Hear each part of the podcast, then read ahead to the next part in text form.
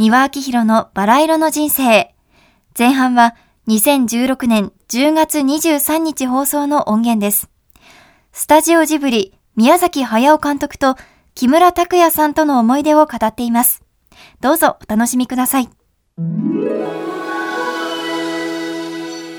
皆様ごきげんよ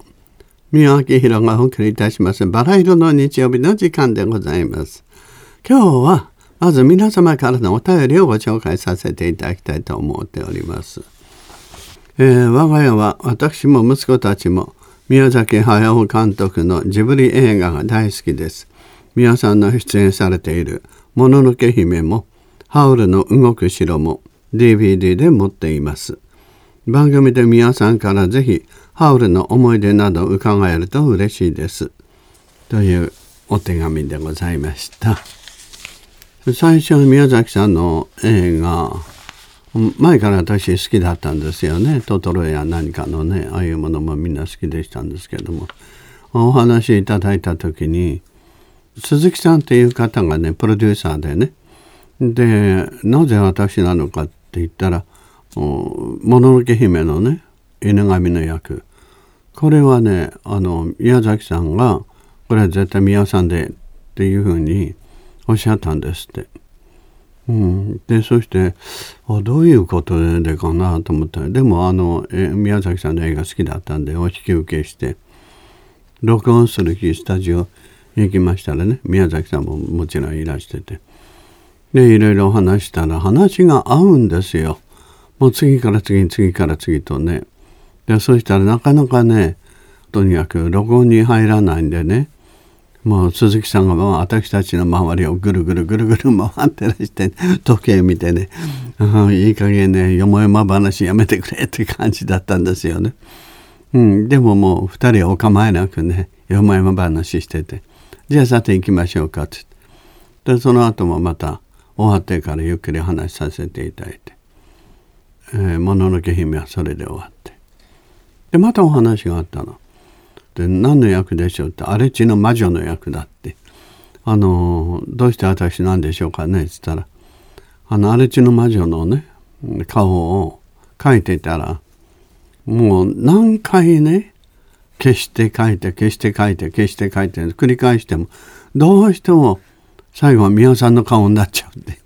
だからもうこれは宮さんしかないっていうんでお願いしましたっておっしゃって。私こんなデブですかって。言いましたらね黙ってニヤッと笑って、えー、でそれでお引き受けして。これも楽しくて。で木村拓哉さんとも、まあ、映画のあれの仕事を始めてね。で拓哉ちゃんにねある時「あらあなたトトロに似てるわね」って言ったらね「僕の顔ってトトロ顔ですか?」って言うか「だってそうじゃない」っつってそしたら宮崎さんが天下の2枚目の木村拓哉に向かって「トトロ顔だ」って言ったのは宮さんぐらいのもんですねって笑ってらしたのね。えー、でも拓哉ちゃんってね本当に人柄がいいの一生懸命でプロだなと思ったのはね「紅白歌合戦」の時にね頼朝家の歌を歌った時にね前振りでいろいろ歌の紹介をするのを木村君がねやってくれることになってたのね。でそしたらねその台本がね青年の前振りあの物語として前振りがあったんですよ。あれはお母さんのあの母性愛の歌ですからねお母さんがどこにも書いてなかったんですよ前振りの原稿に。これよってんで NHK の人に話してで私が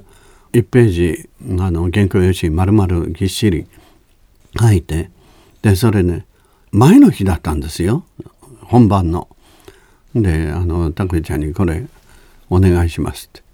で本番の日に拓哉ちゃんに「悪いね」ってギリギリに本番になってね「カンペ読んでくださっていいから」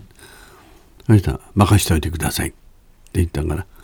であじゃあねあのカンペ読むんだなと思ってふっとこう見たらなんと全部暗記してたの。でしかもただベラベラ暗記するだけじゃなくて内容を把握して自分の気持ちで自分の細胞にしてそしてその言葉を言ってくれたから、なんか感動的だったわけですよ。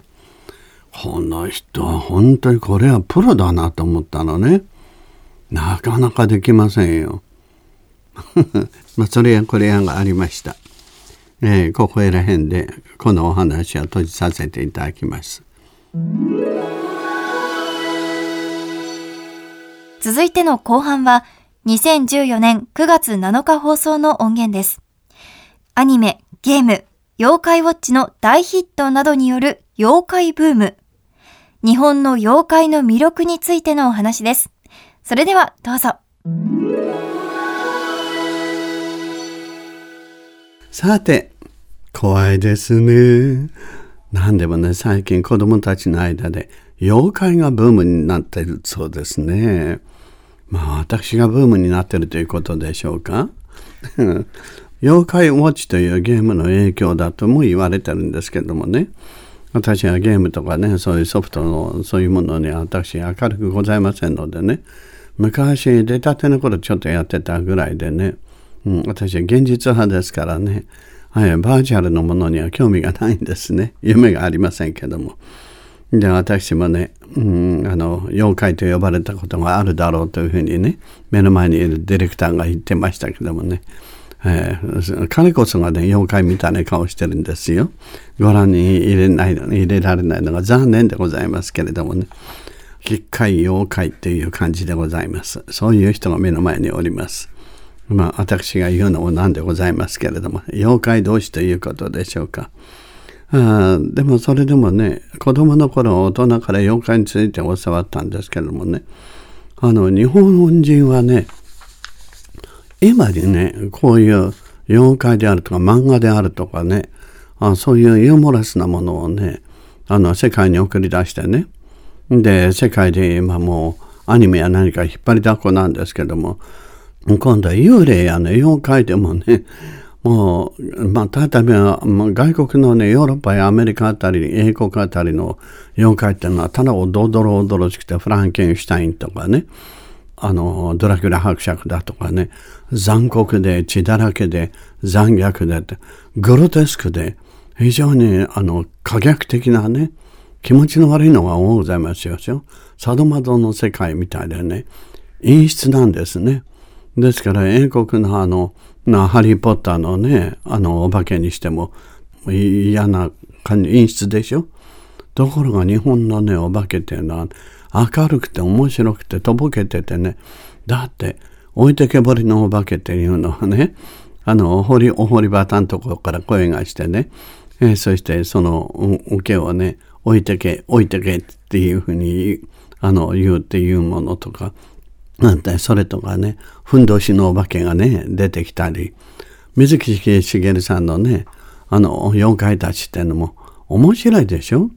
うん、ですからあの日本のお化けっていうのはねユーモアがあるんですよね。楽しいんです。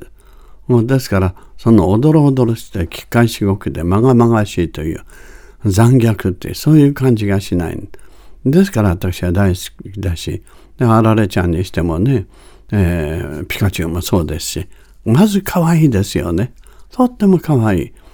えー、それが日本の特色でね、真骨頂なんですよね。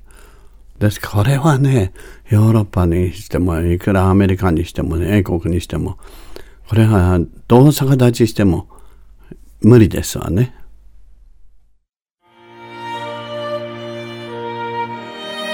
三輪明宏のバラ色の人生では、リスナーの皆様から番組の感想や三輪さんへのメッセージを募集しています。メールアドレスはすべて小文字で、バラ色アットマーク tbs.co.jp バラ色の綴りは b, a, r, a, i, r, o です。たくさんのお便りお待ちしています。それではまた次回お会いしましょう。ごきげんよう。